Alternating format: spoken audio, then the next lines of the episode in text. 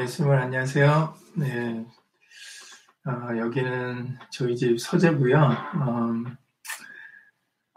어, 또 이렇게 또 날씨가 안 좋은 관계로 집에서 어, 주일 예배를 드리겠는데 또 이렇게 처음으로 해보니까는 좀 어색하고 좀 그렇습니다. 아무튼 최대한 어, 편안한 마음으로 예, 아, 예배를 드리려고 하니까요. 여러분들도 좀 편안하게 어, 집에서 음, 같이 예배를 드리면 좋겠습니다. 아, 그러면 2019년 2월 10일 주일 예배를 위해서 주 예수 그리스도 이름으로 신앙고백 드리시겠습니다. 전능하사 천지를 만드신 하나님 아버지를 내가 믿사오며 그 외아들 우리 주 예수 그리스도를 믿사오니 이는 성령으로 잉태하사 동정녀 마리아에게 나시고 본디오 필라도에게 고난을 받으사 십자가에 못 박혀 죽으시고 장사한 지 사흘 만에 죽은 자 가운데서 다시 살아나시며 하늘에 오르사 전능하신 하나님 우편에 앉아 계시다가 저리로서 산자와 죽은 자를 심판하러 오시리라. 성령을 믿사오며 거룩한 공예와 성도와 서로 교통하는 것과 죄를 사하여 주시는 것과 몸이 다히 사는 것과 영원히 사는 것을 믿사옵나이다. 아멘. 네, 저희 집에서 처음 해보는 거라서 어떤 영상이나 그리고 음성 상태가 어떤지는 잘 모르겠습니다. 어, 혹시 안 좋으시면은 카톡으로 어, 메시지를 남겨주시면 어, 제가 교정할 수 있는 거면 어, 교정을 하도록 하겠습니다. 어, 오늘은 좀 약식으로 예배를 드리, 드려야 되기 때문에 어, 바로 말씀을 봉독하고 그리고 기도하고 설교를 시작하겠습니다. 오늘 하나님의 말씀은 사도행전 27장 14절부터 25절까지 말씀입니다. 사도행전 27장 14절부터 25절까지 말씀입니다. 제가 가지고 있는 성경은 어, 구약 신약 성경 신약 성경 235페이지입니다. 신약 성경 235페이지 사도행전 27장 14절부터 25절입니다. 어, 좀 길기 때문에 어, 천천히 읽겠습니다. 오늘 좀 어, 편안하게 좀 이야기 스토리가 있는 어, 편안하게 이야기를 들으실 수 있는 어, 그런 구절을 골라봤습니다. 그러니까는 어, 이 말씀을 읽으실 때 음, 그때 당시의 상황을 머릿속에 살짝 그려보면서 어, 편안한 마음으로 읽으시면 뭐 그리 어, 이해하지 어렵지 어, 어렵지 않게 이해하실 수 있으실 것 같아요. 사도행전 27장 14절부터 25절입니다. 235페이지입니다. 그러면 제가 예수님을 읽어드리겠습니다. 사도행전 27장 14절부터 25절, 25절이요. 얼마 못되어 섬 가운데로서 유라굴로라는 광풍이 대작하니 배가 밀려 바람을 맞추어 갈 수 없어 가는 대로 두고 쫓겨가다가 가우다라 하는 작은 섬 아래로 지나 간신히 거루를 잡아 끌어올리고 줄을 가지고 선체를 둘러감고 스르디스에 걸릴까 두려워 연장을 내리고 그냥 쫓겨가더니 우리가 풍랑으로 심히 애쓰다가 이튿날 사공들이 짐을 바다에 풀어버리고 사흘째 되는 날에 배의 기구를 저희 손으로 내어버리니라. 여러 날 동안 해와 별이 보이지 아니하고 큰 풍랑이 그대로 있음에 구원의 여망이 다 없어졌더라. 여러 사람이 오래 먹지 못하였음에 바울이 가운데 서서 말하되 여러분이여 내 말을 듣고 글에 대해서 떠나지 아니하여 이 타격과 손상을 면하였다면 좋을 뻔하였느니라. 내가 너희를 권하노니 이제는 안심하라. 너희 중 생명에는 아무 손상이 없겠고 오직 백분이리라. 나의 속한 바 곧 나의 섬기는 하나님의 사자가 어젯밤에 내 곁에 서서 말하되 바울아 두려워 말라. 네가 가이사 앞에 서야 하겠고 또 하나님께서 너와 함께 행선하는 자를 다 내게 주셨다 하였으니 그러므로 여러분이여 안심하라. 나는 내게 말씀하신 그대로 되리라고 하나님을 믿노라. 아멘. 말씀에 앞서서 잠시 먼저 예수로 기도드리시겠습니다. 아, 오늘, 오늘도 예수님의 날을 맞이하여서 이렇게, 어, 영상을 통해서 주일 예배를 끊이지 않고 드릴 수 있도록 허락하여 주신 것을 주 예수 그리스도 이름으로 감사를 드립니다. 비록 몸은 떨어져 있지만 영으로는 교통할 수 있음을 성경을 통하여 우리에게 알려주셨사오니 오늘 이 시간 각 처소에서 우리 믿음의 식구들 예배를 함께 드릴 때 예수 이름 오신 진리의 성령님을 통하여 영으로 교통하게 하시고 영으로 말씀에 깨우침을 허락하여 주셔서 진실로 우리들 각 심령들이 예수님의 복음을 전하는 사역자들이 다 되어 예수 이름의 영광을 돌리며 예수님을 높이며 예수님을 자랑하는 귀한 예수님의 백성들이 다 될 수 있도록 그러한 사역을 잘 감당할 수 있도록 예수 이름으로 도와주시옵소서. 오늘도 예수의 말씀을 깨우쳐 주실 때 우리로 하여금 예수의 말씀에 뜻을 온전히 분별하여 우리로 하여금 예수의 말씀을 믿고 의지하여 그 말씀을 믿는 믿음으로 굳게 살아갈 수 있도록 예수 이름으로 도와주시옵소서. 오늘 예수님의 말씀을 통하여 우리에게 교훈해 주시는 말씀들이 어, 우리의 생각과 마음 속에 잘 자리 잡아서 힘들고 어려운 순간에 예수의 말씀이 위로가 되고 예수의 말씀이 우리에게 평안이 되어 흔들리거나 요동하지 아니하고 끝까지 예수 믿음을 지키며 살아갈 수 있도록 예수 이름으로 도와주시옵소서. 주 예수 그리스도 이름으로 감사하며 기도드렸사옵나이다. 아멘.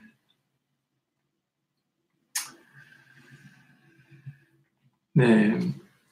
이제 우리는 뭐 굉장히 오랜만에 이렇게 눈이 많이 내려서 어, 길 다니기도 힘들고 그리고 음, 뭐 잠시 잠깐인데도 이렇게 뭐 불편한 부분들이 좀 있습니다. 어, 오늘 읽으신 말씀들을 통해서 어, 사도 바울이 이제 3차 전도 여행이라 불리는 그런 여행의 막바지 길에서 이제 이, 이탈리아로 가는 그 여정 속에서 유라굴로라는 이런 광풍, 대풍, 태풍을 이제 만나는 장면을 읽었는데요. 어, 이제 우리는 뭐 눈 속에 좀 뭐 갇혀서 어디 이동하기가 좀 불편한 정도였지만, 지금 정도지만 지금은. 그러나 사실 그 바다 한가운데서 어, 정말 태풍을 만나서 어디 피할 길도 없고 어디 숨을 곳도 없고 이런 상황에 처하게 되면은 어, 정말 오늘 말씀에도 기록되어 있지만 구원의 여망이 없어졌다. 그러니까는 아 이제는 여기서 죽는구나라는 그런 생각만 갖게 될 것 같습니다. 그러니까 굉장히 어렵고 그런 힘든 상황 속에 어, 처해 있는데 먼저 음, 우리는 이 힘들고 어려운 이런 상황 속에서 어, 환경 속에서 어, 사도 바울을 통하여 오히려 그 배에 탄 사람들에게 어, 평안을 허락해 주시고 그리고 말씀을 통하여서 어, 그리고 말씀을 통한 믿음을 통해서 오히려 그들에게 어, 담대함을 주시는 말씀들을 주시는 것을 바라볼 때 음, 우리들도 어떤 상황에서든지 어떤 환경에서든지 정말 예수의 말씀만이 어, 우리에게 믿음을 줄 수 있고 그리고 우리에게 힘과 용기를 주어서 그런 상황들을 잘 극복할 수 있게 해주시는 줄 예수님을 믿습니다. 그렇게 만들어야 되겠죠. 그러니까 오늘 이 말씀이 여러분들에게 교훈이 되어서 어, 말씀을 믿는 믿음으로 항상 요동하고 흔들리지 아니하고 두려워하거나 뒤로 물러가지 아니하고 어, 담대하게 어, 그 힘들고 어려운 상황을 헤쳐나가고 예수 이름으로 믿음으로 승리할 수 있는 그런 저와 여러분들이 될 수 있기를 예수 이름으로 간절히 기도를 드립니다. 오늘 말씀에 나가기에 앞서서 음, 이런 왜 사도 바울이 그리고 일행들이 배를 타고 이탈리아로 어, 향하게 되었는가를 먼저 좀 살펴보고자 합니다. 여러분들 잘 아시는 대로 음, 한 사도행전 24장에 6절에 보면 잘 나와 있는데 사도행전 24장 6절에 보면은 어, 당시 유대인들 그리고 대지상들 그 당시에 사람들이 이제 사도 바울을 어, 송사를 합니다. 그 내용은 어, 사도행전 24장 5절에 잘 기록되어 있습니다.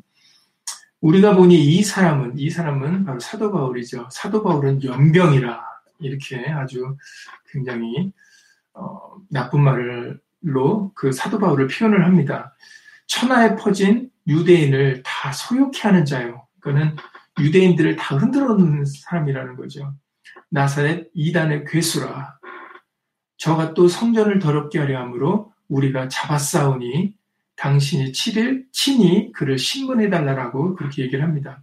그러니까 유대인들이 어, 사도 바울을 잡아서 당시에 그 헤롯 아그리파 왕에게 끌고 와서 이제 송사를 해달라고 하는데 그 죄목이 뭐냐면 이 사람은 연병 같은 존재다. 그 이유는 천하에 퍼진 유대인을 다 소욕해 하는 자다.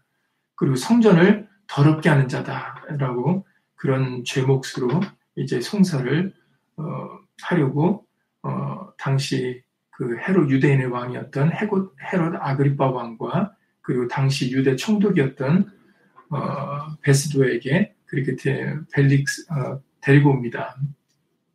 베스도에게 데리고 오죠.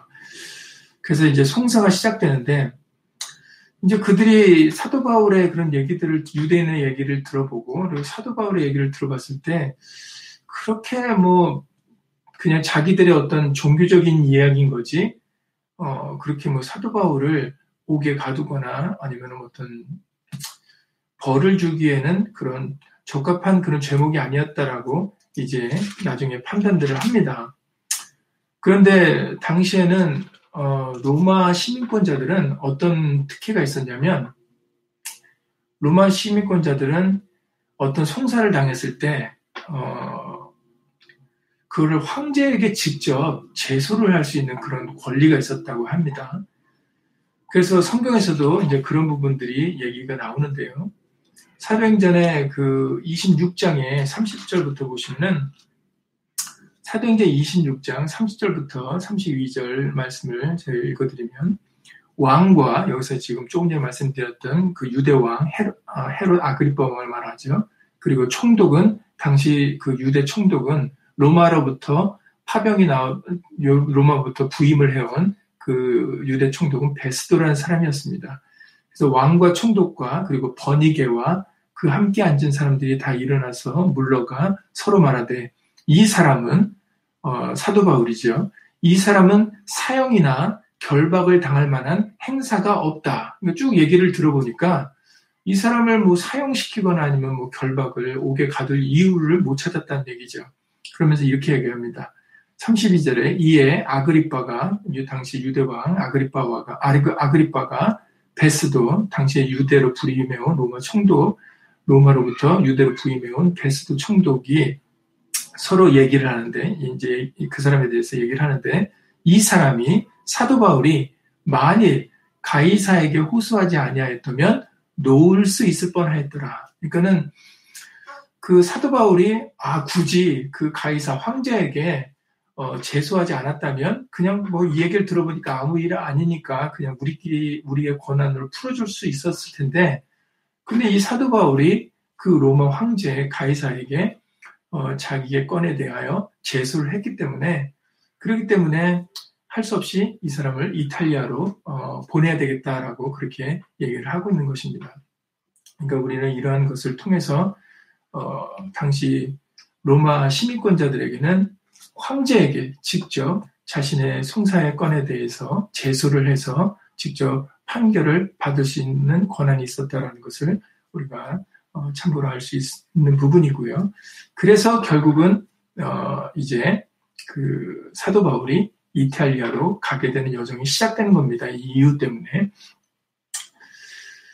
그래서 이제 그 사도 바울을 이제 데리고 이제 어떻게 보면 끌고 이제 이탈리아에 가야 되는 사람이 있었는데 그것은 군대장과 백부장 율리오는 율리오라는 사람이었다라고 그렇게 27장에 1절에서 기록되어 있습니다. 사도행전 27장 1절에 보면 우리의 배 타고 이달리아로 이달리아라고 하는 게 이태리죠. 오늘날 이태리로 갈 일이 작정됨에 바울과 다른 죄수 몇 사람을 아구 사도대의 백부장 율리오란 사람에게 맡기니 예, 그러니까 율리오라는 그 백부장이 어 이제 그들을 죄수들을 데리고 이제 이태리로 가는 이달리아로 가는 그런 소송을 담당하게 됐음을 우리가 이 말씀을 통하여 알 수가 있습니다. 또 잠깐 그 백부장에 대해서 말씀을 드리면 그 이제 로마 군대의 이제 직책 중에 하나인데 그 이제 여러분들도 뭐 인터넷에 검색을 해보시면 잘 알겠지만 그 당시에 로마의 군대 조직은 이제 크게는 이제 군단적인 조직이었다고 합니다. 뭐 우리나라도 1군단, 2군단, 3군단이 있듯이 어, 그 당시에 로마 군대에도 어떤 큰 단위는 군단의 단위였대요. 그리고 그 일개 군단은 한 6천 명 정도의 그런 사병으로 구성이 되어 있다고 합니다.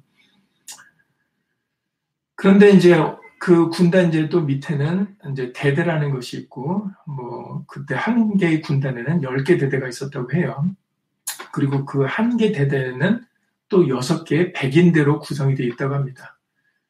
그 한 개 대대가 이루어지려면은 6개의 백인대, 그러니까는 백인대라는 그 말 뜻에서 말 자체 단어에서도 우리가 알 수 있듯이 100명의 군사들이 있는 것을 말합니다. 근데 뭐 실제는 100명은 아니고 한 80명 정도였다고 해요. 근데 어쨌든 백인대로 백인대에 6개 백인대가 모여 한 개 대대가 어, 되었다고 합니다. 그러니까는 그 6개 백인대 그러니까는 그 백인대 인원이 100명, 80명 뭐 혹은 100명이라고 하는데 그거의 장이 어, 백부장이었던 거죠. 오늘날 우리나라 군대로 말하면 뭐 일개 중대가 그 일개 중대가 이제 일개 대 이제 사, 사개 중대, 삼개 중대가 혹은 일개 대대를 이루는데 우리나라 군 육군 정 육군에서는 이제 뭐 부대마다 다 다릅니다.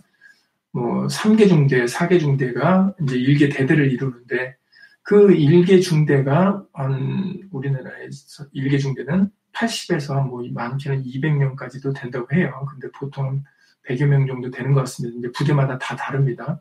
그러니까 어떻게 보면은 그 일개 중대 중대장급이 어, 로마 당시에 그 백부장 정도가 되지 않을까라고 이제 나름대로 생각을 해봅니다. 100명의 그러니까 군사들을 거느리고 있었던 사람이 백부장이었다는 거죠. 아무튼 이렇게 해서 그 백부장 율리오라는 사람이 어, 그 죄수들을 이끌고 이제 이태리로 이탈리아로 이제 출발하게 되었던 것입니다. 근데 이제 출발하기 전에 어 이제 사도행전 27장에 6절 이하 11절 말씀부터 보시면은 사도행전 27장 6절 이하 11절을 보면 거기서 백부장이 이달리아로 가려 하는 알렉산드리아 배를 만나 우리를 오르게 하니 배가 더디가 이제 생각했던 것보다 이제 바람이 들 불었는지 배가 더디가 여러 날 만에 간신히 니도 맞은편에 이르러 풍세가 더 하락지 아니하므로 살몬의 앞을 지나 그레데 해안을 의지하고 행선하여 간신히 그 연안을 지나 미양이라는 곳에 이르니 라세아성에 가깝더라라고 이렇게 여러 지역들이 나옵니다. 그래서 어, 오늘은 이제 카메라도 있고 있다 보니까는 음, 이런 지도를 잠깐 여러분들이 보셔서 좀 참고 사항을 좀 해봐야 될 부분이 있어서 지도를 준비했습니다. 이게 이제 이게 오늘날 이제 지도입니다. 이 여러분들 보시면은 이 부분이 지중해고요. 이게 아마 카메라라서 이게 반대로 보이는 것 같은데 이제 여기가 지중해고 여기가 보이는 것이 이제 그 장화 이, 이탈리아입니다. 이제 정확히 보실지는 모르겠어요. 대충 여러분들이 그 지중해 연안을 잘 아실 것 같으니까 상상을 해보시고 나중에 뭐 예배 후에라도 한번 지도를 다시 보시면 도움이 될 것 같습니다. 여기가 이달리아고 이제 이쪽이 이집트고 이쪽이 예루살렘입니다. 그러니까 이제 예루살렘에서 이제 니도라는 여기 진용 중에 그 7절에 보면 니도라는데 배가 더디 가서 여러 날 만에 간신히 니도 맞은편에 이르렀다 이렇게 기록되어 있잖아요. 그러니까 여기서부터 출발해서 이제 니도라는 곳은 바로 여기입니다. 이제 오늘날 터키의 맨 서쪽 끝부분에 있는 곳인데 이제 배를 타고 니도로 갔다가 여기가 이제 그레데라는 사람이에요. 지금 오늘날은 크레타 섬이라고 그래요. 한국 발음으로 크레타 섬이라는 부분이 여기 이제 조그맣게 그 밑에 있는데 이제 이 니도라는 데서 그레데라는 것에서 그레데에서 이제 이탈리아로 이렇게 이제 가려는 하고는 있는 여정입니다. 근데 이제 생각했던 것보다 날씨가 이제 안 좋, 이제 바람이 들 불었는지 더디 가서 여기까지 이제 이 그레데라는 이 작은 섬까지 이제 어, 해안까지 이제 도달을 하게 됐다라는 거죠. 그래서 여기 이제 미양이라는 그 아름 이제 미양이라는 그 라세성에 가까운 미양이 요 그레데라는 그 섬 아래쪽에 조그맣게 있습니다. 근데 이제 이때 어, 구절부터 보시면은 여러 날이 걸려 금식하는 절기가 이미 지났으므로 행선하기가 위태한지라 바울이 저희를 권하여 말하되 여러분이요 이제 이 섬에서 요 조그마한 섬에서 이제 이탈리아로 가기 전에 사도 바울이 사도 바울이 이제 그 사람들에게 얘기를 합니다. 여러분이요 내가 보니 이번 행선이 이제 사도행전 27장 10절이죠. 하물과 배만 아니라 우리 생명에도 타격과 많은 속인해가 있으리라. 이런 얘기를 어, 했다라는 거예요. 그러니까 이번 지금 이제 항해를 계속해서 하면은 그러면 어, 화물하고 배가 파손될 뿐만 아니라 우리 생명도 어, 큰 손해가 있을 그런 어떤 뭐 태풍을 만날 일을 미리 어떻게 보면은 사도 바울이 예견을 하고 있다고 볼 수가 있는 것이죠.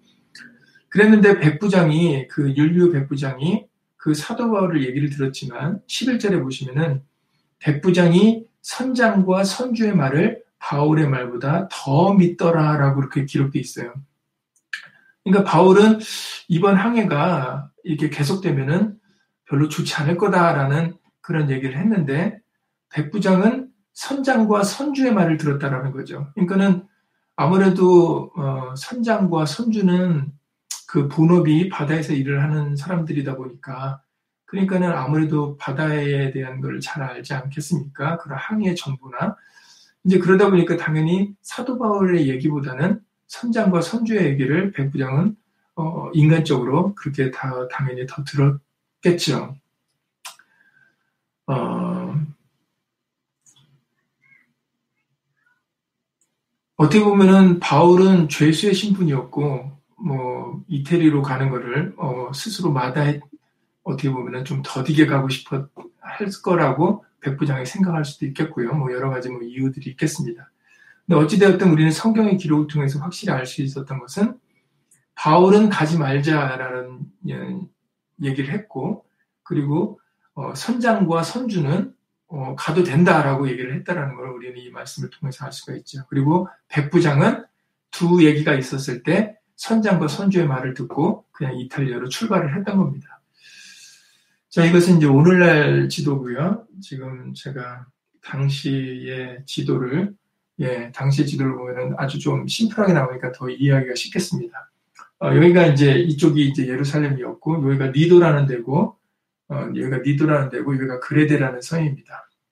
그래서 이 그레데 아래쪽에 이제 어, 이 미양이라는 데 라세 성에 가까운 미양이라는 데 지금 현재 있는데 여기서 이제 사도 바울은 어, 지금 가지 말자라는 거고 어, 그리고 선장과 선주들은 아니다 그래도 이탈리아로 가자 이제 이탈리아로 가자라고 얘기를 하고 있습니다. 여기가 이탈리아고 여기가 이제 이태리 장화 여기가 시실리아입니다. 이 앞에 축구공 같은 모양이죠. 예, 그래서 여기서 그레데에서 요 여기서 이탈리로 가자라고 그렇게 지금 서로 이제 가는 거에 대해서 의견이 나눠지고 있는 것입니다. 그래서 결국은 백부장이 선장의 말을 더 들어서 갔는데 우린 여기서 음, 여러분들이 한 말씀을 떠올리면 좋을 것 같습니다. 어떤 말씀이냐면 예전에 예수님이 육으로 계실 때 어, 그 아직 제자들이 이제 예수님을 따르기 전입니다. 베드로는 어부였다는 걸 여러분 여러분들 잘 아시죠? 베비, 베드로가 어, 정말 밤이 맞도록 수고를 했는데 어, 고기를 물고기를 잡지 못한 일이 있었습니다. 예, 누가복음 5장 3절 이하 7절 말씀에 기록되어 있는 말씀인데 누가복음 5장 3절 이하 7절에 예수께서 한 배에 오르시니 그 배는 시몬의 배라 베드로의 배라는 얘기죠. 육지에서 조금 뛰기를 청하시고 앉으사 배에서 무리를 가르치시더니 말씀을 마치시고 시몬에게 이르시되 깊은 데로 가서 그물을 내려 고기를 잡으라. 시몬이 대답하여 가로되 선생이여 우리들이 밤이 맞도록 수고를 하였으되 얻은 것이 없지만은 말씀에 의지하여 내가 그물을 내리리다. 라고 그렇게 베드로가 얘기를 하죠. 그려 그리고 예수님 말씀대로 깊은 데로 가서 그물을 내렸더니 그리한즉 고기를 애운 것이 심이 많아 그물이 찢어지는지라. 이에 다른 배에 있는 동물을 손짓하여 와서 도와달라 하니 저희가 와서 두 배의 체험에 잠기게 되었더라라고 너무 물고기를 많이 잡아서 배가 잠길 정도가 되었다라고 그렇게 기록되어 있습니다. 여러분들 잘 아시는 말씀이죠. 여기서 우리에게 주시는 정말 중요한 교훈의 말씀이 무엇입니까? 베드로가 말 예수님에게 말한 것처럼 우리는 수고를 해도 얻은 것이 없지만 그러나 예수님께서 말씀하시니 그 말씀에 의지하여 내가 그물을 내리리다 했을 때 이렇게 고기를 많이 잡게 되었다는 것이죠. 사실을 전에도 말씀드린 적 바가 있지만 예수님의 직업은 목수입니다. 바다에서 일하는 직업이 아니죠. 그리고 당연히 베드로의 직업은 어부였어요. 그러니까 바다에서 일하는 사람이죠. 그러니까 바다 일은 당연히 목수보다 어부가 더 잘 알 수밖에 없는 거 아니겠습니까? 그럼에도 베드로는 자신이 어부였음에도 불구하고 목수셨던 그 예수의 말씀을 듣고 깊은 데로 가서 그물을 내려 고기를 잡았다라는 것이죠.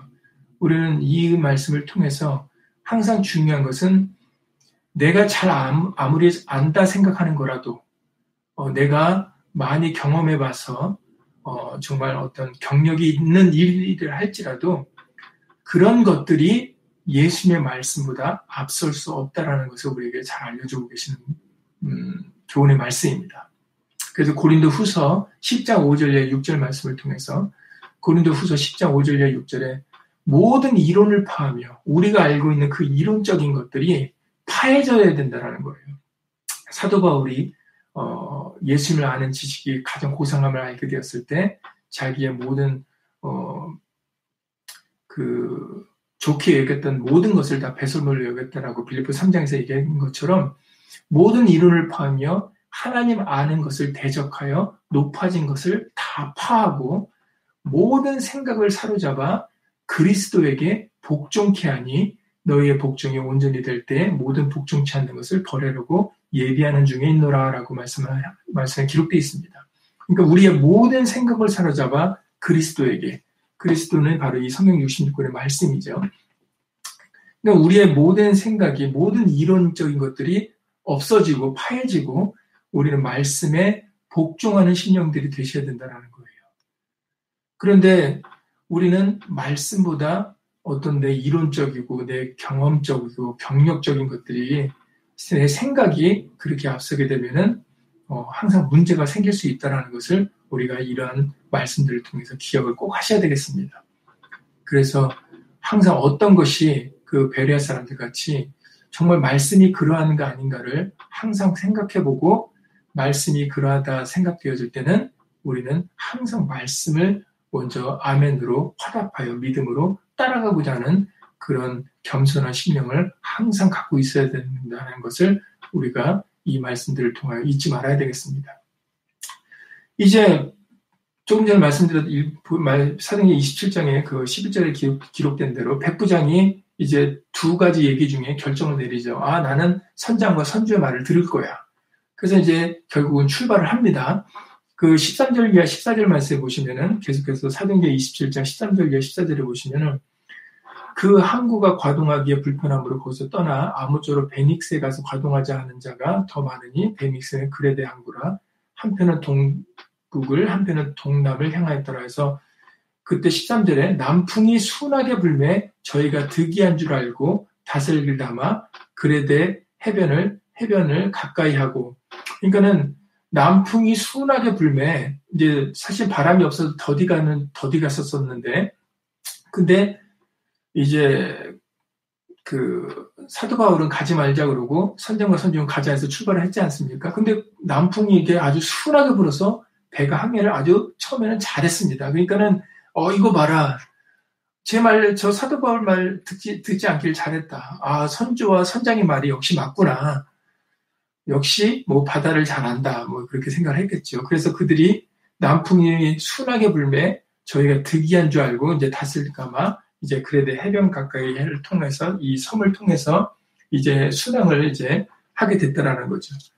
그런데 이제 문제는 그 다음이죠. 오늘 읽으셨던 말씀 같이 14절에 얼마 못 되어 섬 가운데로서 유라굴로라는 광풍이 유라굴로라는 광풍이 대적하니 예, 그러니까 이 그레데 섬에서 작은 섬에서 출발할 얼마 못 가서 남풍이 이제 남풍이 잘 순하게 불어서 출발했는데 얼마 못 가서 바로 이제 광풍이 유라굴라는 광풍이 불게 된 거죠. 그러니까 바로 그 광풍을 만나게 된 지역이 이 그레데 섬에서 바로 조금 떨어진 바로 이 부분입니다.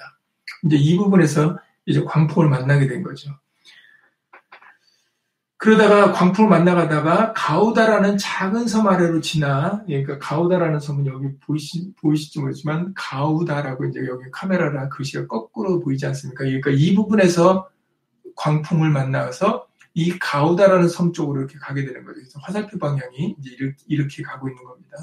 그래서 이제 이탈리아 쪽으로 이렇게 이렇게 가게 되는데, 그래서 그 16절에 가우다라는 작은 섬 아래로 지나 간신히 거루를 잡아 여기서 거루라는 것은 오늘날로 말하면 구명정입니다.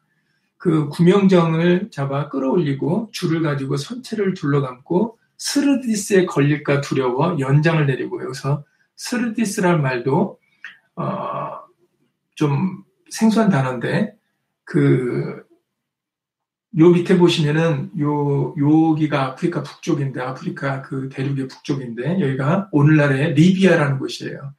이 리비아라는 곳의 요 해변에는 그 이제 해변가 쪽으로는 물, 물의 바닷물의 깊이가 얕아서 굉장히 그 물살이 굉장히 빠르다고 합니다. 그래서 그 이 스르디아는 스르디아라는 이 말은 스르디스 스르디스라는 이것은 이 리비아 해안가에 있는 얕은 여울을 어, 가리켜 스르디스라고 해요. 한다고 해요. 그래서 이쪽으로 만약에 배가 가게 되면은 그 빠른 물살, 그 물, 물 깊이도 낮, 낮은 데다가 물살까지 빨라서 배가 전복되기 쉽기 때문에 그렇기 때문에 스리디스에 걸릴까봐 두려워서 어, 연장을 내리고 그냥 쫓겨가더니 이제 이쪽에 가지 않고 이제 그 배에 있는 무거운 물건들을 이제 다 바다에 버리는 버려서 이제 최대한 어, 그쪽으로 이쪽으로 리비아 쪽으로 리비아 해안가로 가지 않으려고 노력을 하는 모습이 바로 17절 이하 말씀에 기록되어 있는 말씀들입니다. 그래서 18절에 우리가 풍랑으로 심히 애쓰다가 이튿날 사공들이 짐을 바다에 풀어버리고 사흘째 되는 날, 날에 배의 기구를 저희 손으로 내어버리니라. 그러면서 20절에 얼마나 그 태풍이 심했는지 여러 날 동안 해와 별이 보이지 아니할 정도라고 그렇게 이제 20절에 기록되어 있죠. 큰 그런데도 그 풍랑이 여러 날이 지났는데도 없어지지 않고 그대로 있어서 구원의 여망이 끊어졌다. 아 이제 여기서 죽었구나라고 다들 사람들이 그렇게 생각했다라는 거예요. 그리고 21절에 보면 오래 먹지 이, 뭐, 먹지도 못해가지고 이제 굉장히 배도 고픈 그런 상황이었을 지금 알려주고 계십니다. 이때 바울이 가운데 서서 말하되 여러분이여 내 말을 듣고 글에 대해서 떠나지 아니하여요. 이 타격과 손상을 면하였으면 좋았을 뻔하였다라고 이제 바울이 얘기를 하죠. 거 봐라. 이 섬에서 애초부터 내가 얘기하지 않았느냐. 출발하지 않았다면 이런 일을 당하지 않았을 거 아니느냐. 그러니까 너희가 내 말을 듣지 않았기 때문에 이런 일을 당하게 된다. 그래서 이제 이때 이후로는 백부장과 그 사람들이 사도 바울의 얘기를 잘 듣습니다. 그래서 이제 그 사도행전 27장 30절 이하 32절에 어, 이제 사공들이 도망가려고 하는 그런 때도 바울이 그들을 도망가지 못하게 해라 했을 때 오히려 백부장과 군사들이 사도 바울을 얘기를 듣고 사공들이 도망가게 이제 거루줄을 끊어버리는 그런 일도 하고요. 그리고 그 뒤에 41절 이하 44절의 말씀에 보면은 어, 죄수가 도망칠까봐 군사들이 죽이려고 하는 일이 있었는데 이제 바다에서 이제 바다에서 아니 배에서 뛰어내려서 죄수들이 어, 도망가 헤엄쳐서 도망갈 걸 두려워해서 군사들이 죽이려 하는 그런 순간에도 백부장은 바울을 구원하려고 오히려 군사들이 하는 그런 행동들을 막았다라는 이런 기록들이 있어요. 그래서 처음에는 백부장이 사도 출발할 때는 사도 바울의 얘기를 듣지 않았지만 그러나 어, 사도 바울의 만, 그 얘기가 맞는 것을 보고 사도 바울의 말대로 되는 것을 보고 백부장이 마음을 돌이켜서 오히려 사도 바울을 말을 따르고 사도 바울을 도와주는 일을 이제 하게 됩니다. 어찌되었든 이제 어, 사도 바울이 사람들에게 그렇게 했으면 좋을 뻔했다라고 얘기를 하면서 계속해서 이제 22절에 오늘 본문에 사도행전 27장 22절에서 이렇게 얘기를 합니다. 내가 너희를 권하노니 이제는 안심하라. 너희 중 생명에는 아무 손상이 없겠고 오직 백분이래라. 예, 처음 출발 때 같이 사도 바울이 이제 이런 얘기를 하죠. 예견을 합니다. 그런데 안심해도 된다. 지금 여러 날이 여러 날 동안 지금 우리가 이 태풍 속에 있고 이 태풍이 끊이지를 않고 지금 우리는 또 굶주린 상태지만 그러나 배만 손상을 입을 거고 우리는 아무도 사람은 아무도 다치지 않을 거다라는 그런 얘기를 합니다. 도대체 이런 어, 자신감은 어디서 오는 걸까요? 지금 다 지금 구원의 여망이 끊어졌다라고 지금 생각하고 있는 그런 상황인데 그런 지금 분위기고 그런 환경인데 그런데 도대체 이 사도 바울은 어디서 뭘 믿고 무슨 무대뽀도 아니고요. 뭘 믿고 아 우리는 괜찮을 거야. 어, 배만 손상을 입고 사람들은 괜찮을 거라고 그렇게 얘기를 한다라는 거죠. 근데 이제 뭘 믿고 이렇게 얘기하는지는 그 다음에 나오죠. 23절에 나의 속한 바 곧 나의 섬기는 하나님의 사자가 어젯밤에 내 곁에 서서 예, 요 아이패드가 무거우니까 잠깐 내려놓을게요.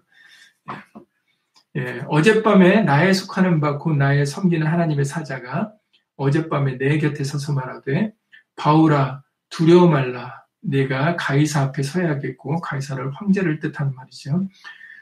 가이사 앞에 서야겠고 또 하나님께서 너와 함께 행선한 자를 다 내게 주셨다 하였으니 그러므로 여러분이요 안심하라 나는 내게 말씀하신 그대로 되리라고 하나님을 믿노라라고 얘기합니다. 아 그러니까는 이 사도 바울의 자신감은 다 죽겠다고 죽게 생겼다라고 구원의 여망이 끊어졌다고 하는데 사도 바울은 그렇지 않다라고 얘기할 수 있는 이 자신감은 바로 하나님의 말씀을 믿는 믿음에서 나왔다라는 것입니다. 그것을 밝히고 있는 것이죠. 내 자신감은 그냥 내가 그냥 나를 믿어서 내 어떤 촉을 믿어서 하는 게 아니라 하나님께서 말씀하셨고 나는 그 말씀을 믿기 때문에 어, 내가 너에게 이렇게 담대하게 얘기를 하는 것이다라고 밝히고 있는 것입니다. 그렇습니다. 평안은 어디서 온다고요? 안심, 평안한 마음. 그것은 어디서 옵니까? 예, 바로 하나님의 말씀을 믿는 믿음에서 오는 것입니다. 여러분들 우리가 자주 찾아봤던 말씀 중에 요한복음 14장에 1절 이하 말씀을 통해서 우리에게 알려 여러 차례 알려주신 말씀 바가 있죠. 최후의 만찬 때 이제 예수님은 제자들과 떨어져서 이제 곧 제자들과 떨어져서 십자가 달려 고난과 죽으심을 당하셔야 되는 그런 상황에 있을 때 어, 당연히 제자들, 제자들의 입장에서는 예수님과 떨어지는 것이 당연히 싫고 두려운 일일 수밖에 없지 않겠습니까? 마음의 걱정과 근심과 두려움을, 두려움을 갖는 제자들에게 예수님이 이렇게 말씀하십니다. 요한복음 14장 1절에서 너희는 마음에 근심하지 말라. 하나님을 믿으니 또 나를 믿으라. 내 아버지 집에 거할 것이 많도다. 그렇지 않으면 너에게 일렀으리라. 이라는 이런 말씀을 해주세요. 마음에 근심하지 말라 하면서 뭐라고 말씀하셨습니까? 근심을 물리칠 수 있게 예수님 말씀하시기를 나를 믿으라 이러신다라는 거죠. 그러니까 내 마음에 근심과 걱정과 두려움이 있을 때, 복잡한 생각들이 있을 때, 그럴 때 그 모든 것을 물리칠 수 있는 유일한 방법이 있는데, 그것이 바로 예수님을 믿는 것, 말씀을 믿는 것이다라는 겁니다. 우리는 믿음으로 그것을 물리칠 수 있다라고 알려주고 계시죠. 지금 막 태풍이 있고 그냥 그 바다 한가운데서 그 배 안에 있는데 무슨 소망이 있고 무슨 구원이 있겠습니까? 그리고 구원의 여망이 다 끊어졌다고 얘기하지 않습니까? 그런데 그 와중에 담대할 수 있는 것, 그 와중에 그 걱정과 근심과 두려움을 물리칠 수 있는 유일한 방법은 오직 말씀을 믿는 믿음이다라는 것이죠. 그럴 때 우리는 안심할 수가 있는 겁니다. 그러니까 여러분들이 세상의 삶 속에서 두려운 일이나 힘들고 어려운 일을 만나게 되고 그런 상황과 환경 속에 있을 때 그럴 때 우리는 어떤 뭐 술이나 아니면 사람이나 아니면 다른 것들을 떠올리고 믿고 의지하려고 하지 마시고 오히려 그때가 바로 예수님의 말씀을 더욱더 가까이 할 때입니다. 예수님 말씀을 읽고 듣고 이 말씀을 묵상하면 주야로 묵상하게 되어지면은 바로 이 말씀 속에서 우리에게 평안과 그리고 위로와 어, 그리고 오히려 소망과 기쁨을 우리에게 허락해 주십니다. 그러니 여러분들이 안심하라. 나는 내게 말씀하신 그대로 되리라고 하나님을 믿노라는 이 말씀이 정말 저와 여러분들에게 정말 이 어, 마음속에 박힌 목까지 박혀서 이 말씀이 항상 우리 영혼에 들려질 수 있기를 예수님으로 간절히 기도를 드립니다. 여러분들 음, 우리에게 또 자주 들렸던 들려주셨던 말씀 중에 어, 그 예수님의 어머니 마리아 얘기 누가복음 1장 38절에 기록되어 있습니다. 누가복음 1장 38절에 마리아가 가로되 처녀가 이제 잉태하여 아들을 낳을 것이다 하니까 너무 기가 막히는 일 아닙니까? 그러나 마리아는 그 얘기를 들었을 때 어, 이렇게 얘기를 하죠. 주의 계집종이오니 주의 말씀대로 그 말씀대로 내게 이루어지다라는 그런 얘기를 합니다. 오히려 당시의 제사장이었던 사가랴는 믿지 못해서 벙어리가 됐죠.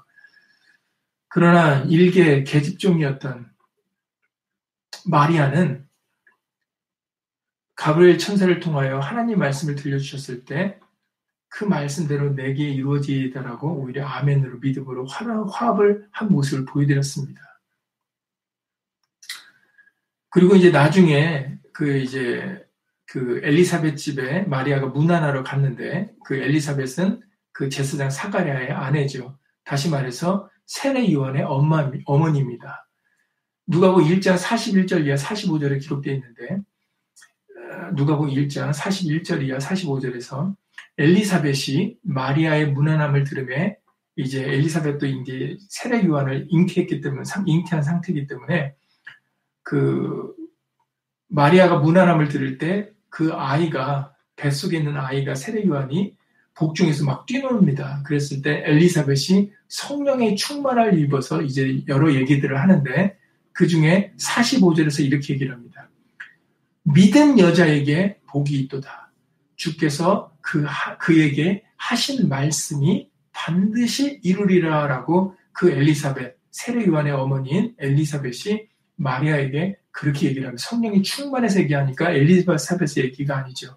성령으로 그렇게 얘기를 하신 성령님께서 친히 말씀을 하신 겁니다.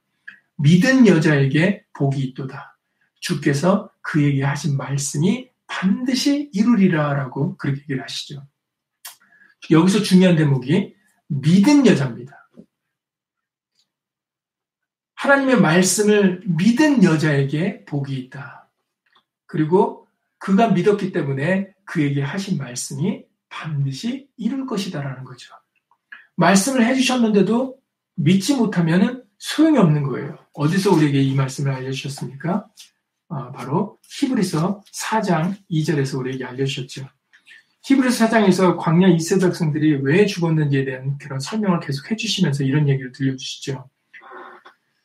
저희와 같이 우리도 복음 전함을 받은 자이나 그러나 그 들은 바 말씀이 저희에게 유익되지 못한 것은 듣는 자가 믿음을 화합지 아니함이라 이렇게 말씀하셨다는 얘기죠.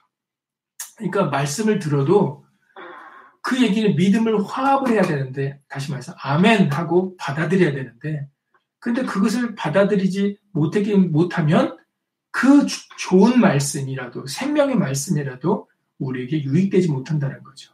아까 저 서두에도 말씀드렸지만 이 그레데라는 이 섬에서 사도 바울이 아 출발하지 말자 지금 출발하지 않는 것이 낫다라고 했을 때 오히려 백부장은 선장과 선주의 말을 더 듣지 않았습니까? 그 말이 자기에게 더 오히려 끌리고 더 믿어졌기 때문에 그렇게 그렇게 했던 것이죠. 아무리 말씀을 들려줘도 말씀을 받아들이는 받아들이는 자가 분별을 잘못하고 그 말씀을 믿음으로 화합하지 않으면 그 말씀이 소용이 없게 되는 거예요. 그러니까 그냥 출발하게 돼서 결국은 유라굴로라는 광풍을 만나게 되죠. 그래서 구원의 여망이 다 끊어지게 되는 그런 결과를 갖게 되는 것입니다. 그리고 또 그 와중에서도 다행히 사도 바울을 통하여 하나님께서 말씀을 들려주시죠. 안심하라. 너희는 손상을 입지 않을 것이다. 배만 손상을 입을 것이다. 그 이유는 이제 사도 바울이 로마 황제에게 앞에서 복음을 전해야 되기 때문이죠. 그러니까 결국은 사람 때문이 아니라 복음이 전파되어져야 되기 때문에 하나님께서는 지켜주시고 보호해 주신 겁니다. 이 부분도 굉장히 우리가 생각해야 되는 부분이죠. 사람 때문에 지켜주시고 보호해주시는 게 아니에요. 사람이 중요한 게 아닙니다.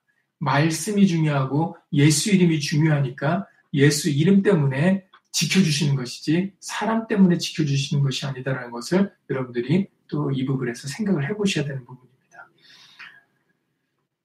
그래서 중요한 것은 말씀을 들려주셨을 때 우리가 그 말씀을 믿음으로 화합해서 아 진짜 말씀이 그러하고 말씀대로 될 것이다라고 우리가 믿는 게 굉장히 중요하죠. 그래야 우리 안에 평안이 있을 수가 있고 두려움과 걱정과 근심을 예수로 물리칠 수가 있는 것입니다. 하나님은 하실 수 없는 게 있다라고 기록되어 있는 성경의 구절들이 있어요. 하나님이 하실 수 없는 거. 하나님이 하실 수 없는 게 무엇이겠습니까? 히브리서 6장 18절에서 이렇게 기록되어 있습니다. 히브리서 6장 18절에 하나님은 거짓말을 하실 수 없다 이렇게 기록되어 있어요. 하나님이 거짓말을 하실 수 없는 이 두 가지 변치 못할 사실, 변치 못할 사실이라고 히브리서 6장 18절에 기록되어 있습니다. 그러니까 하나님은 거짓말을 하실 수가 없으니까 말씀하시는 것은 반드시 이루신다는 거예요. 반드시 행하신다는 거죠. 민수기 23장의 18절과 20절에 20절에 보시면은 그 민수기 23장에는 발람 음, 선지자에 대한 얘기가 나오죠. 발락왕 어, 모압 왕이었던 발락과 그리고 어, 발람 선지자에 대한 얘기 나오가 기록되어 있습니다. 여러분 잘 아시죠? 나귀가 사람 말로서 발람 선지자를 꾸짖었던 그 관련된 얘기입니다. 발락이 발람 선지자를 데리고 왔던 이유는 그 이스라엘 백성들을 저주시키려고 데려온 거 아니겠습니까? 근데 이제 번번이 발람 선지자는 저주를 하지 않고 축복을 하죠. 그때 이런 얘기를 합니다. 민수 20, 민수 23장 18절 이하 20절 말씀인데 발람이 발람 선지자가 노래를 지어 가로되 발락이요 당시 모압 왕이었던 발락 자기를 불러서 이스라엘 전, 저주하라 시켰던 그 발락 왕입니다. 발락이여 일어나 들을지어다. 십볼의 아들이여 나를 자세히 들으라. 하나님은 인생이 아니시니 하나님은 사람이 아니기 때문에 시건치 않으시고 인자가 아니시니 후회가 없으시도다. 어찌 그 말씀하신 말을 행치 않으시며 하신 말씀을 실행치 않으시랴. 하나님은 사람이 아니시니까 하나님은 거짓말을 할수 없기 때문에 사람은 거짓말을 할 수가 있지만 그러나 하나님은 거짓말을 할 수 없기 때문에 그 말씀하신 말을 반드시 행하시는 분이다라고 발람 선지자가 발락에게 얘기하는 겁니다. 그러면서 이렇게 얘기하죠. 내가 축복의 명을 받았으니 하나님이 나에게 그런 그런 말씀하신 바를 반드시 행하시는 그 하나님이 나에게 축복하라 명하셨으니 그가 하신 축복을 내가 돌이킬 수 없다라는 거예요. 하나님은 축복하라 말씀하셨는데 내가 그 말씀을 듣고 저주를 할 수 없다라는 거죠. 왜냐면은 그 축복하신 것을 내가 돌이킬 수 없기 때문에 하나님은 그 말씀하신 바대로 행하시는 분이기 때문에 그렇기 때문에 내가 축복의 명을 하신 대로 나는 축복할 수밖에 없다라는 얘기입니다. 이것을 우리가 깨닫는 것이 굉장히 중요해요. 발람이 발락에게 깨우치려고 이 얘기를 해주듯이 바로 이것은 발람이 발락에게 해주는 얘기가 아니라 바울이 이 배에 탄 사람들에게 막 얘기해 준 것이 아니라 오늘날 예수님이 말씀을 통해서 저와 여러분들에게 하시는 말씀입니다. 하나님은 거짓말을 하실 수가 없으시고 하나님은 인생이 아니시니 시건치 아니하시고 그 하신 말씀대로 반드시 이루시는 분이다라는 거예요. 그러니까 반드시 우리는 말씀을 대할 때 이 말씀대로 되어진다라는 믿음으로 우리가 이 말씀을 대해야 된다는 겁니다. 그래서 아까 그 엘리사벳이 세례 요한의 어머니였던 그 엘리사벳이 마리아에게 성령이 충만해 얘기, 얘기한 것처럼 믿은 여자에게 복이 있도다. 그렇습니다. 우리가 이 말씀을 믿을 때, 이 말씀대로 되어질 거라고 믿을 때, 확신할 때, 바로 우리는 복 있는 자가 될 수 있고 평안을 얻는 자가 될 수 있다라는 거죠. 그 말씀이 그대로 이루어지는 겁니다. 그래서 대사로니가 전서 2장 13절에서 말씀하십니다.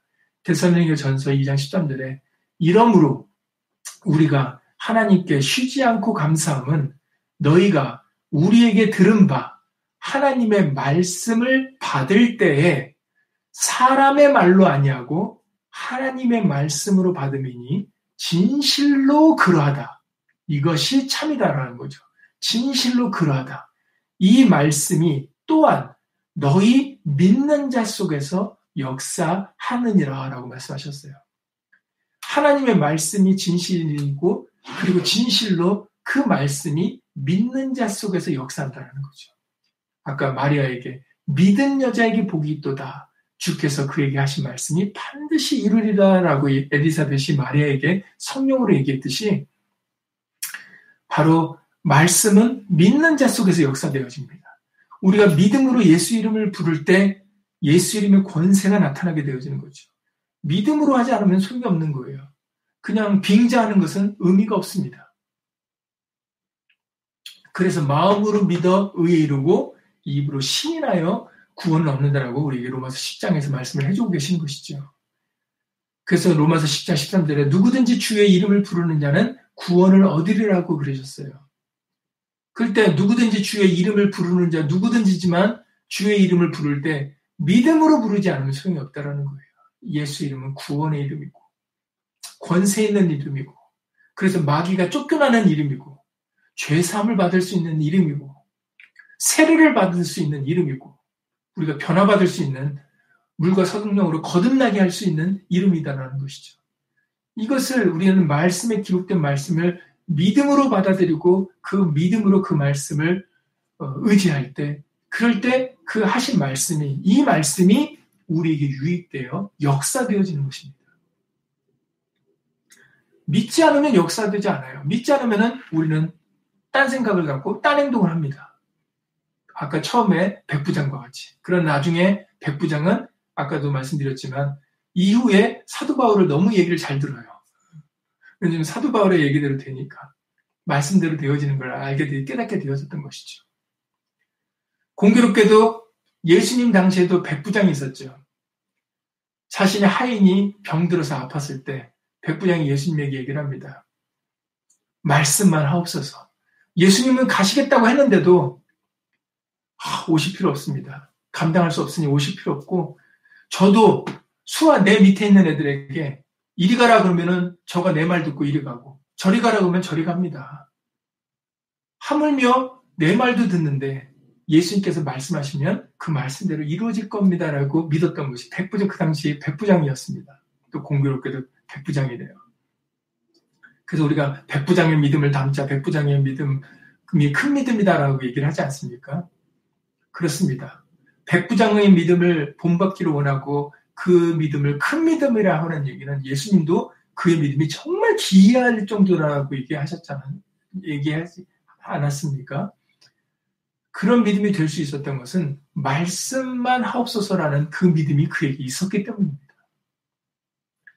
모든 것은 예수의 말씀대로 되어질 것이니 그냥 말씀만 하옵소서. 진실로 그러합니다. 우리도 예수의 말씀이 우리에게 들 주어지고 들려줄 때 아멘.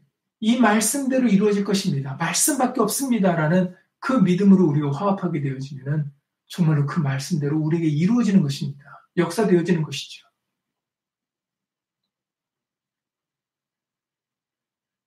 그래서 여러분 누가복음 21장 33절에서도 누가복음 21장 33절에 예수님께서 말씀하시기를 천지는 없어지겠으나 차라리 이 천지는 하늘과 땅은 없어져도 내 말은 없어지지 않을 거다라고 예수님이 친히 말씀하셨어요. 차라리 하늘과 땅이 없어져, 없어지는 일이 있어도 내 말은 없어지지 않을 것이다.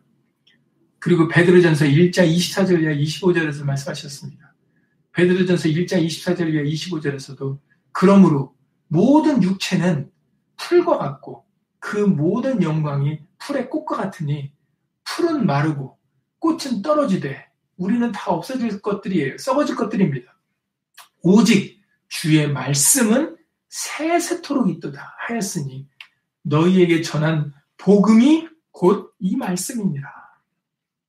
그러합니다. 모든 것은 없어져도 천지는 없어질지, 없어질지어도 오직 말씀만 영원합니다. 그러니 저런들이 영생의 소망을 가지고 영생을 살아가려면 바로 이 말씀 없이는 불가능하다는 거죠. 말씀을 믿지 않으면 우리는 마찬가지로 다 없어지고 썩어질 사람들입니다. 그러나 우리 예수의 말씀이 있을 때 우리가 예수 이름으로 살아갈 때 우리는 썩음을 당치 아니하고 그래서 고린도전서 15장에서 말씀하신 그 내용이죠. 우리가 나팔 소리를 들으면 썩을 자가 죽을 자가 죽지 않는 자로 썩, 썩, 썩을 자가 썩음을 당하지 않는 자로 변화되어진다라고 고린도전서 15장에 그 말씀을 말씀하신 겁니다. 기록하신 것이죠. 아, 그렇습니다. 우리가 반드시 가져야 될 믿음, 말씀을 믿는 믿음, 이 믿음이 있을 때 우리는 안심할 수가 있고, 이 믿음이 있을 때 바로 이 말씀 그대로 우리에게 역사되어지는 것입니다. 어느 누구도 이 말씀을 돌이킬 수가 없어요.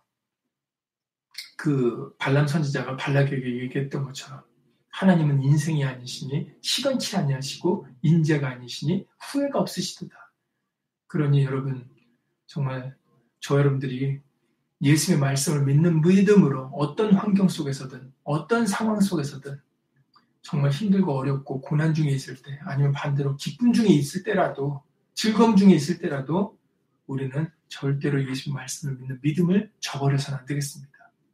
말씀을 믿는 믿음으로 살아가는 자가 정말로 복된 자고 결국은 그런 자가 잘 될 것입니다. 그래서 결국은 그 대풍 속에서 다 죽는다고 했지만 죽지 않고 요 이태리 축구공 밑에 있는 요 작은 섬 멜리데라고 기록되어 있는 성경에 멜리라고 멜리데라고 기록되어 있는데 이 멜리데는 오늘날 몰타입니다. 예, 굉장히 아름다운 섬이라서 몰타에 관광 가는 사람들이 요즘 많죠. 예, 이 멜리데라는 섬에 무사히 예, 어, 그 일행들이 사도 바울의 일행들이 도착하게 됩니다. 여기서 이제 독사한테 물렸는데 사도 바울이 죽지 않는 그런 놀라운 역사도 여기서 이루어지는 것이죠.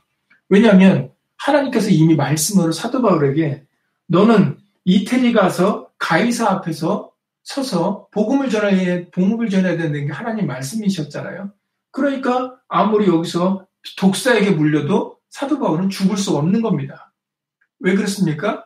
왜냐하면 바로 이제 여기 이제 독사에 물려서 죽지 않은 걸 보고 어, 이 사람이 신이 아니냐라고 사도행 28장에 어, 6절에 기록되어 있어요. 사람들이 독사에 물렸는데도 죽지, 죽지 않으니까, 야, 이 사람 신이 아닐까? 신이라서가 안 죽, 이 사도 바울이 신이라서 안 죽은 게 아니에요. 하나님의 말씀이 네가 가이사 앞에 서서 복음을 전해야 된, 예수님을 증거해야 된다라는 것이 하나님의 말씀이니까 하나님의 말씀 때문에 말씀이 이루려고 사도 바울이 독사에 물려도 안 죽었던 겁니다. 유라굴로라는 광풍에서도 침몰, 배가 침몰치 않았던 거죠. 배에 빠져 죽지 않았던 겁니다. 저 여러분들이 예수 이름으로 살아갈 때 우리는 죽을 수가 없어요. 우리는 썩을 수가 없습니다. 왜냐하면 예수 이름이 우리의 죄를 깨끗게 하시고 예수 이름의 권세가 마귀를 물리쳐 주시고 예수 이름이 우리를 지켜 주시니까. 예수 이름이 우리를 변화시켜 주시니까 그렇게 할 수가 없고 그 말씀을 쫓아가 살아가는 동안에는 우리가 그 어느 누구도 우리를 해할 수가 없는 거예요. 우리 때문이 아니라 예수 이름 때문에 하나님의 말씀이니까 그것이 하나님의 말씀이 있는 한 결코 그 어떤 것도 변할 수가 없습니다. 모든 것은 말씀대로 되어지는 것이죠. 그러니까 여러분 저 모든 것은 하나님의 말씀대로 되어질 것을 믿는 확신을 오늘 이 사도 바울의 경우를 통해서 다시 한번 확실히 마음속에 새길 수 있기를 예수님으로 간절히 기도를 드립니다. 그래서 믿은 여자, 참 마리아에게 믿은 여자라는 것처럼 우리 모두는 믿은 누구누구, 예수의 말씀을 믿는 누구누구, 나, 이렇게 이런 믿음을 가진 그런 모든 자가 될 수 있기를 우리 매부당 식구들이 다 될 수 있기를 예수님으로 간절히 기도를 드립니다. 아, 시간이 지났습니다. 예수님으로 기도드리고 주기도 마치겠습니다. 고맙고 감사하신 예수님, 오늘 사도 바울의 전도 여행을 통해서 그가 당한 유라굴로라는 광풍의 그 일을 통해서 다시 한번 우리에게 예수의 말씀을 믿는 믿음을 허락하여 주신 것을 주 예수 그리스도 이름으로 감사를 드립니다. 우리에게는 예수의 말씀이 있사오매 예수 이름의 권세가 있사오니 그 어느 누구도 우리를 해할 수 없는 줄을 믿습니다.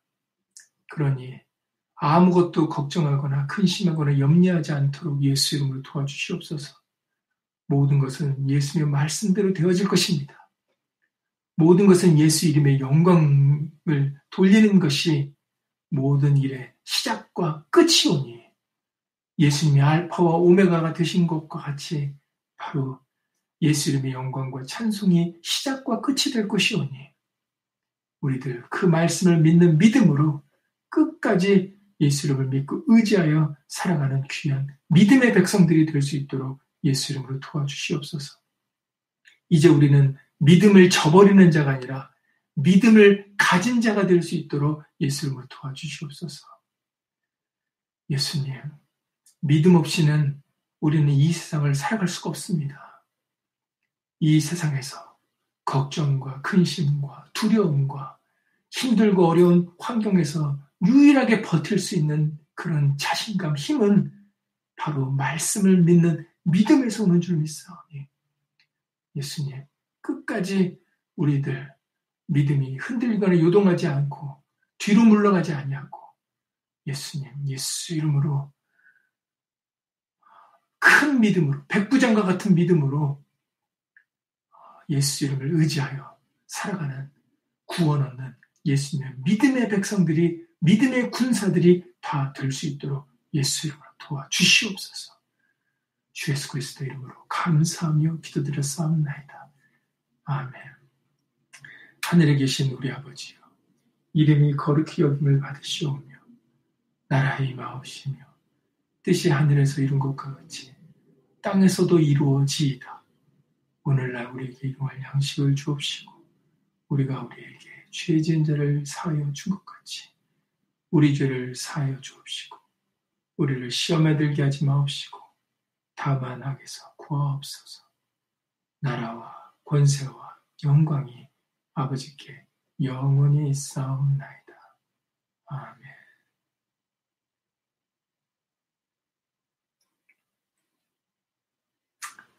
예수님으로 수고 많으셨습니다.